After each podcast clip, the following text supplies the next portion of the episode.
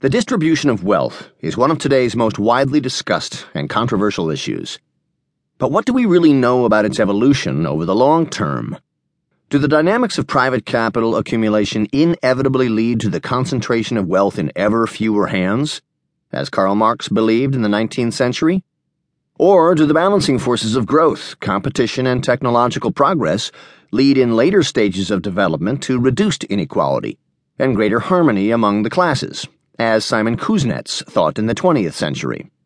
What do we really know about how wealth and income have evolved since the 18th century, and what lessons can we derive from that knowledge for the century now underway? These are the questions I attempt to answer in this book.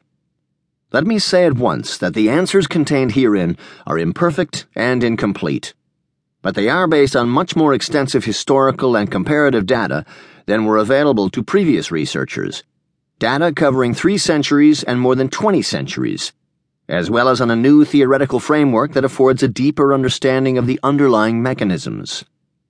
Modern economic growth and the diffusion of knowledge have made it possible to avoid the Marxist apocalypse, but have not modified the deep structures of capital and inequality. Or, in any case, not as much as one might have imagined in the optimistic decades following World War II. When the rate of return on capital exceeds the rate of growth of output and income, as it did in the 19th century, and seems quite likely to do again in the 21st, capitalism automatically generates arbitrary and unsustainable inequalities that radically undermine the meritocratic values on which democratic societies are based.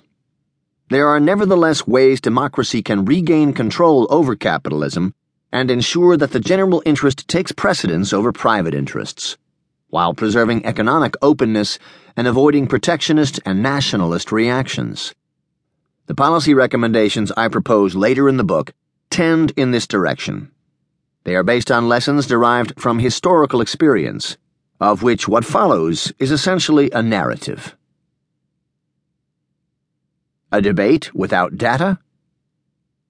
Intellectual and political debate about the distribution of wealth has long been based on an abundance of prejudice and a paucity of fact. To be sure, it would be a mistake to underestimate the importance of the intuitive knowledge that everyone acquires about contemporary wealth and income levels, even in the absence of any theoretical framework or statistical analysis. Film and literature, 19th century novels especially, are full of detailed information about the relative wealth and living standards of different social groups, and especially about the deep structure of inequality, the way it is justified, and its impact on individual lives. Indeed, the novels of Jane Austen and Honoré de Balzac paint striking portraits of the distribution of wealth in Britain and France between 1790 and 1830. Both novelists were intimately acquainted with the hierarchy of wealth in their respective societies. They grasped the hidden contours of wealth and its inevitable implications for the lives of men and women, including their marital strategies and personal hopes and disappointments. These and other novelists depicted the effects of inequality with a verisimilitude and evocative power that no statistical or theoretical analysis can match. Indeed, the distribution of wealth is too important an issue to be left to economists, sociologists, historians, and philosophers. It is of interest to everyone, and that is a good thing. The concrete physical reality of inequality is visible to the naked eye and naturally inspires sharp but contradictory political judgments. Peasant and noble, worker and factory owner, waiter and banker, each has his or her own unique vantage point and sees important aspects of how other people live and what relations of power and domination exist between social groups.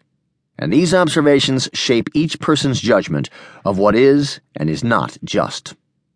Hence, there will always be a fundamentally subjective and psychological dimension to inequality, which inevitably gives rise to political conflict that no purportedly scientific analysis can alleviate.